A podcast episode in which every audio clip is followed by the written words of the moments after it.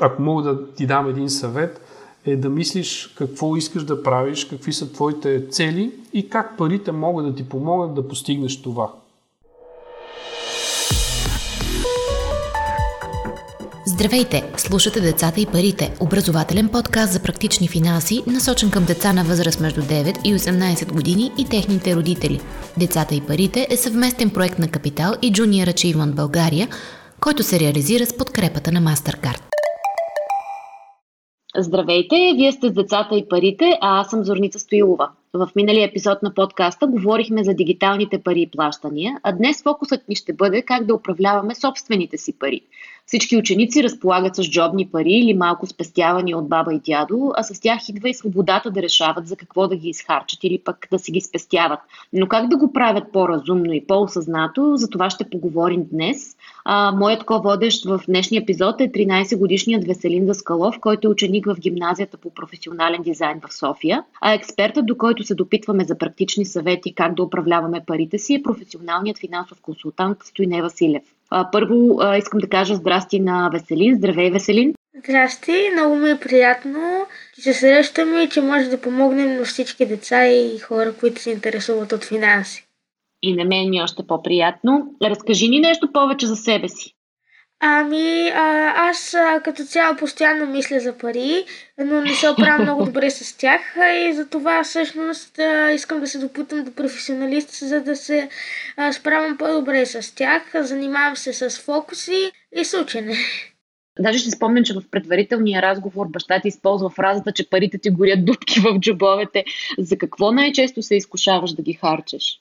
Ами когато съм на училище и ту сладко, ту пиване, ту ядене, за такива неща, и за някакви глупости, само за да го изхарча, както казва татко. А имаш ли някаква по-голяма цел, за която би искал да се научиш да ги, да ги спестяваш?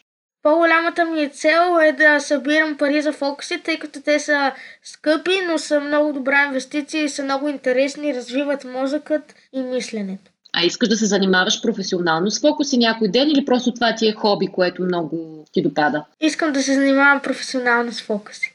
Вау, супер! Като технологична компания, ориентирана към бъдещето, MasterCard вярва, че дигиталното утре принадлежи на младите хора. Децата и младежите трябва и могат да участват пълноценно в света. Затова MasterCard разработва иновативни и сигурни платежни продукти със своите партньори банките. Те адресират различни детски и младежки нужди и изисквания на родителите. MasterCard е лидер в детските и младежки карти в България. Здравейте отново! В днешния епизод на Децата и парите говорим за това как да управляваме по-умно собствените си пари. А, моят ко-водещ Веселин, като всеки тинейджър, има много изкушения в живота си, за които си харчи парите и би искал да може да ги управлява по-разумно. Освен това, има и предприемаческа идея, която би искал да развие и има нужда от професионален съвет как да стигне до там. Затова днес сме поканили професионален финансов консултант, който да посъветва веселини връзниците му как да структурират собствен бюджет, как да следят ефективно какво и колко харчат, как да спестяват по-големи суми или по-дългосрочно. А, нашият гост специален е Стойне Василев, който освен финансов консултант е автор на книгата Умни пари и основател на платформата за лични финанси Smart Money BG. Стойне, здравей! Много ми е приятно, че си тук с нас днес. Здравейте на двамата, благодаря за поканата и ще се радвам да, да съм полезен в тази една много важна тема, която не се учи в училище и родителите и аз като родител трябва сами да се справяме. Мисля, че това ще е много полезно за, за слушателите. И аз така мисля и смятам и аз да си водя бележки даже и без да губя повече време давам думата на Веселин и съм много любопитна да чуя какво има да ви пита. А, какво точно представлява вашата работа? Здравей, Веско! Занимавам се с много неща, но основната ми работа е да помагам на хората да управляват по-добре парите си и да стават по-богати. Това го правя чрез обученията, които правим в сайта, пиша различни статии, помагам да се оправят с бюджета, да си структурират, да а, правят по-добри инвестиции, изобщо по-умно да си управляват парите. Това е нещо, с което се занимавам и съм полезен на останалите хора. Ами тогава, щом се занимавате с бюджет и какво точно е бюджет? Искам за начало да те попитам нещо. Ти предполагам, че получаваш джобни пари, нали така? Да. Колко лева получаваш на ден? По 5 лева. По 5 лева. За една седмица това са 5 по 5, 25 лева, нали? Да. Бюджета представлява разумен начин ние да си изхарчим парите. Ако получиш джобните за една седмица напред тези 25 лева, може да седнеш, да си вземеш един лист хартия и да си ги разпределиш за сладко и за напитки. Това, което показа в началото на разговора, може да отидат, да кажем, 5 или 10 лева а, някаква друга част да отиде за, за игри или каквото решиш и някаква част от тях може да спестиш. Бюджет е точно това да си разпределиш парите, които имаш, да ги похачиш по възможно най-разумния начин. Това представлява бюджета и след това в края на седмицата може да седнеш събота или неделя и да видиш дали си изпълнил бюджета. Тоест, дали си дал наистина 10 лева за храни и напитки или нещо си си купил, може да спестиш естествено някаква част и дали си го изпълнил. И това представлява да си направим един бюджет и след това да видим дали реално сме го изпълнили, защото знаеш, че желанието е едно, обаче някой път нещата се объркат и не може да го а, да изпълним този бюджет. А как мога и трудно ли да създам собствен бюджет? Има ли електронни портфейли приложения? Има електронни приложения, но мисля, че не е нужно ти да имаш такова мобилно приложение или електронно. Един лист хартия е напълно достатъчен. Ако искаш все пак да го направиш на компютър, може да си отвориш една съвсем елементарна електронна таблица и да запишеш колко лева ще отидат за едно нещо, колко лева ще отидат за друго нещо, като ти разполагаш с тези 25 лева, които да решиш по какъв начин да, да ги изхарчиш. А как най-лесно да ги разпределя? Има един принцип, който е много важен и според мен е много полезен. Той се казва плащай първо на себе си. Не знам дали си го чувал. Чувал ли си го? Не, не съм. Плащай първо на себе си означава, когато ти получиш джобните 25 лева, да си заделиш една част първо за, а, за, за нещо, което наистина искаш, за фокусите или за нещо, което решиш. Тоест да го заделиш за, за себе си. Ако са 5 лева, ти остава 20 лева. Останалите 20 лева може разумно да ги разпределиш по някакъв друг начин за напитки, за игри и за други. А, когато приложиш този принцип, още първо на себе си, си сигурен, че ще ги заделиш. Повечето хора правят точно обратното. Те взимат едни пари, независимо дали са джобни или заплата, харчат, харчат, харчат и си казват, аз ще заделя нещо на края на седмицата, когато ми остане и обикновено не им остава. Така че плащай първо на себе си, това му идеята. Първо да заделиш за твоята по-голяма цел и след това да харчиш. А според вас като упражнение за пари, кое е най-доброто? Да се дават джобни на ден, на седмица или на месец?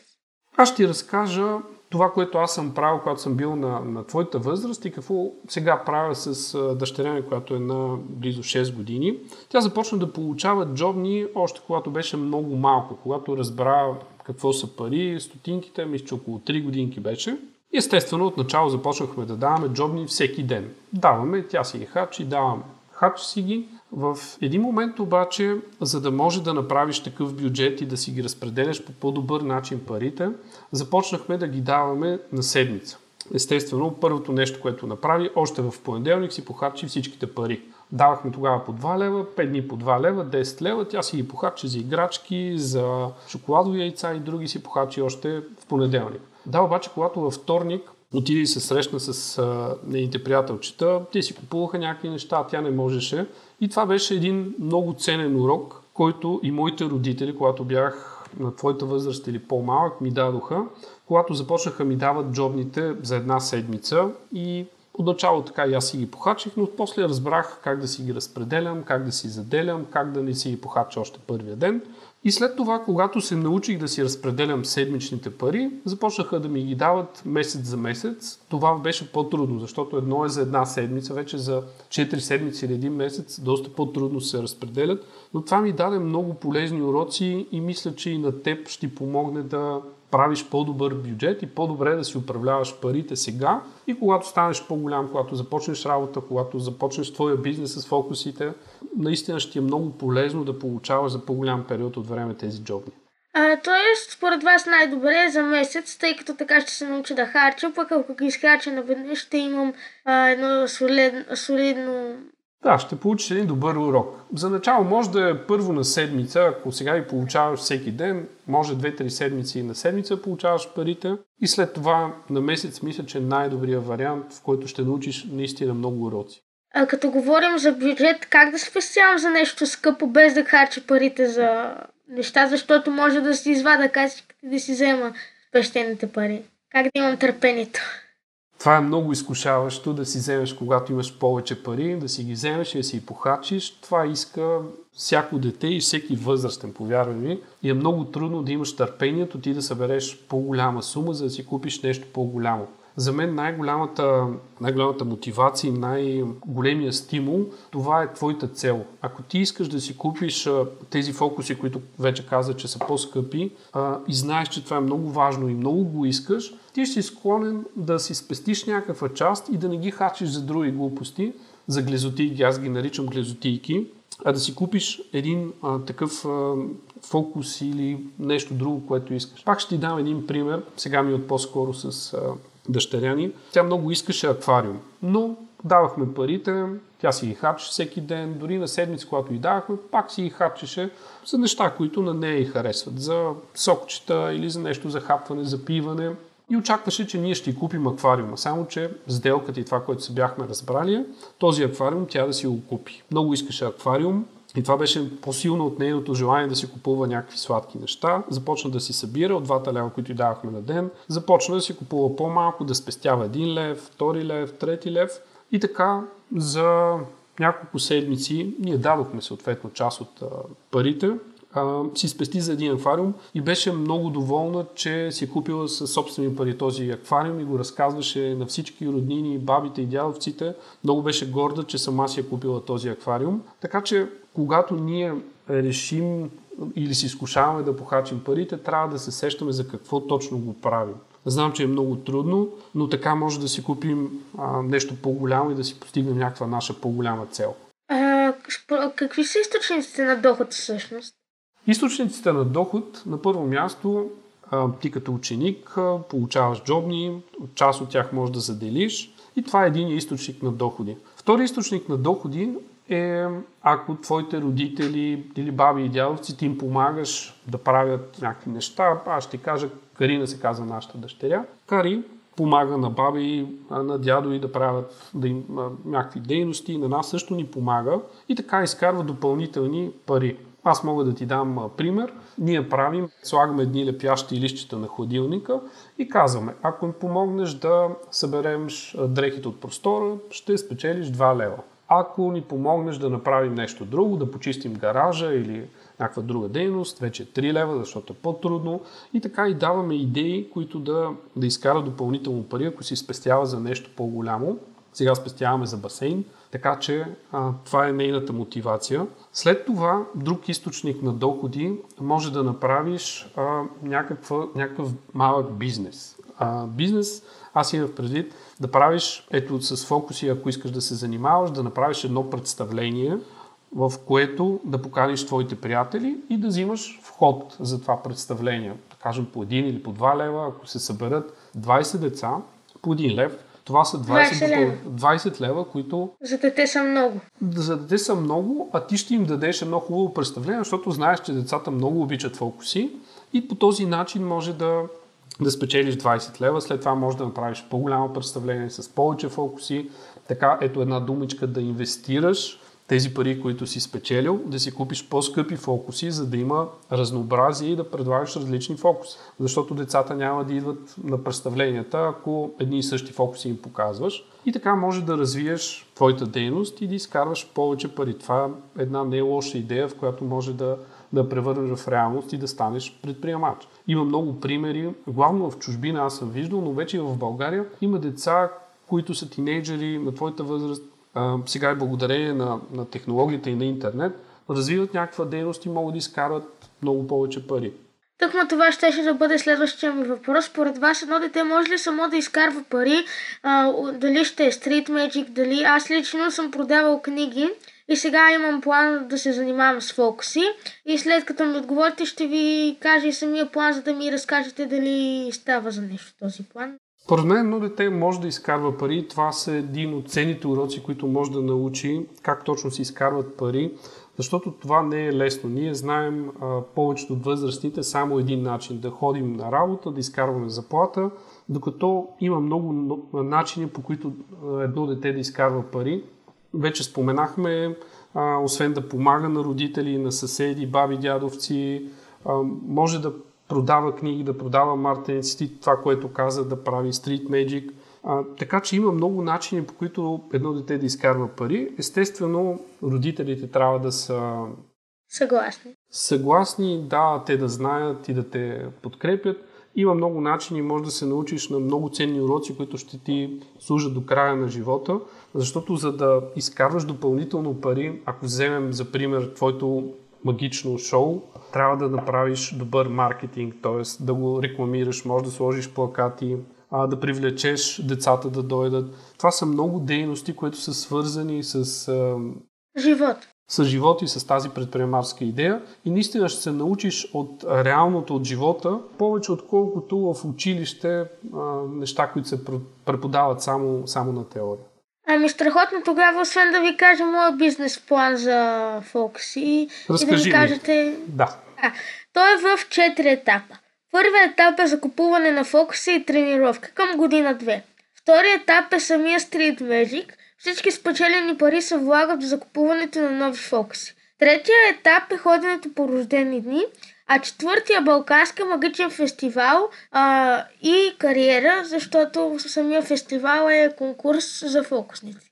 Страхотен план ти имаш. Аз само бих ти дал обратна връзка за първия етап. Ти каза, че една-две години ще тренираш и ще се учиш, нали така? Да.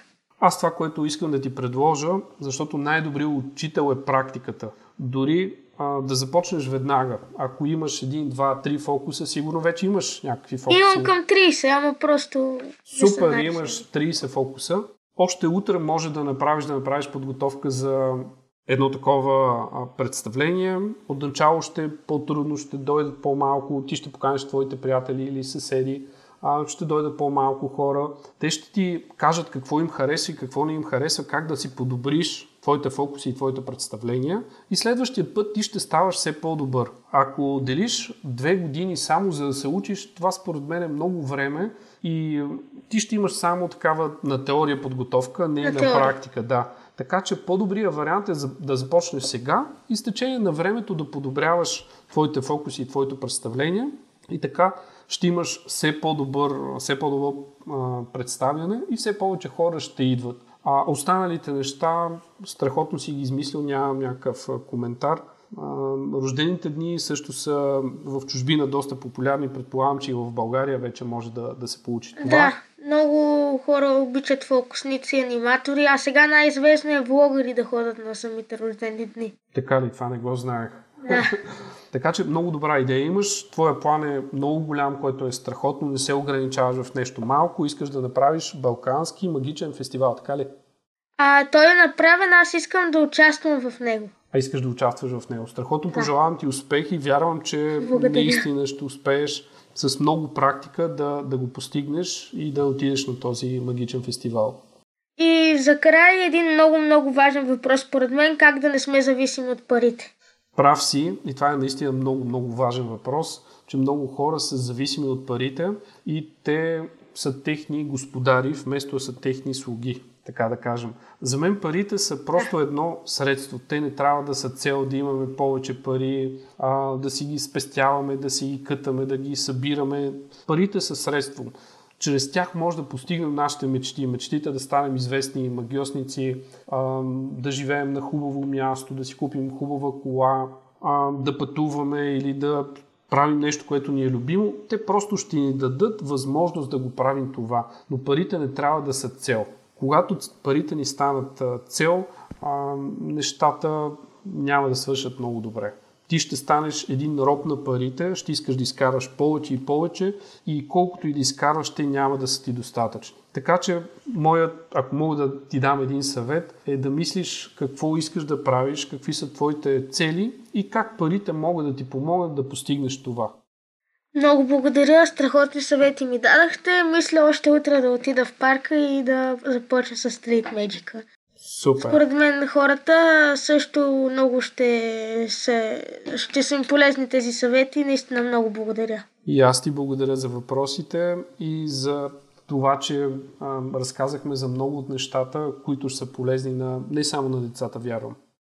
А, страхотни сте, аз също много ви благодаря. За мен беше удоволствие да ви слушам Ако мога само да се вмъкна с един последен въпрос, и да. ако, ако позволиш, любопитно ми е дали би посъветвал а, децата или тинейджерите да участват по някакъв начин и в семейния бюджет.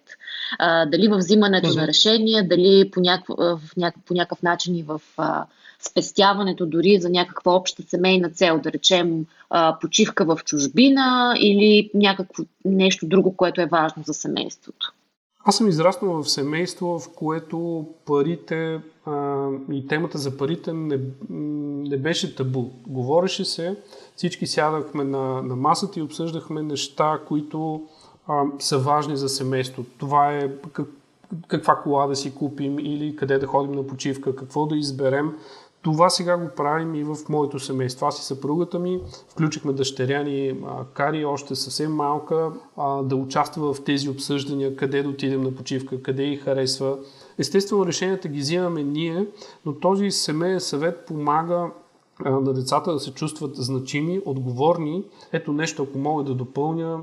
Начинът по който възпитаваме дъщеря ни е тя да е отговорна. А за да стане отговорна, трябва да има различни възможности, от които да избира и да носи а, отговорност за своите решения. Така че този съвет, семейен съвет, аз мисля, че е една много добра идея и на него могат да се обсъждат тези неща, за които а, каза а, къде да отидем на почивка, дали да събираме пари за някаква по-голяма семейна цел и да включваме децата в тези обсъждания, защото иначе когато те станат тинейджери или когато започнат първата си работа, получат пари, започват грешка след грешка, защото темата за парите е била табу и основните неща не са ги научили. За съжаление, както и започнах, в училище все още няма достатъчно финансово образование, и ние като родители трябва да, да запълним тази празнина, която е много важна за мен.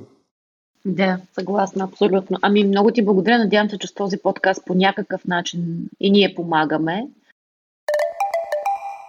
Децата и парите е съвместен проект на Капитал и Junior Achievement България, който се реализира с подкрепата на MasterCard – ако този епизод ви хареса и искате да слушате новите епизоди веднага, щом излязат, абонирайте се за децата и парите в Apple Podcasts, Google Podcasts или Spotify.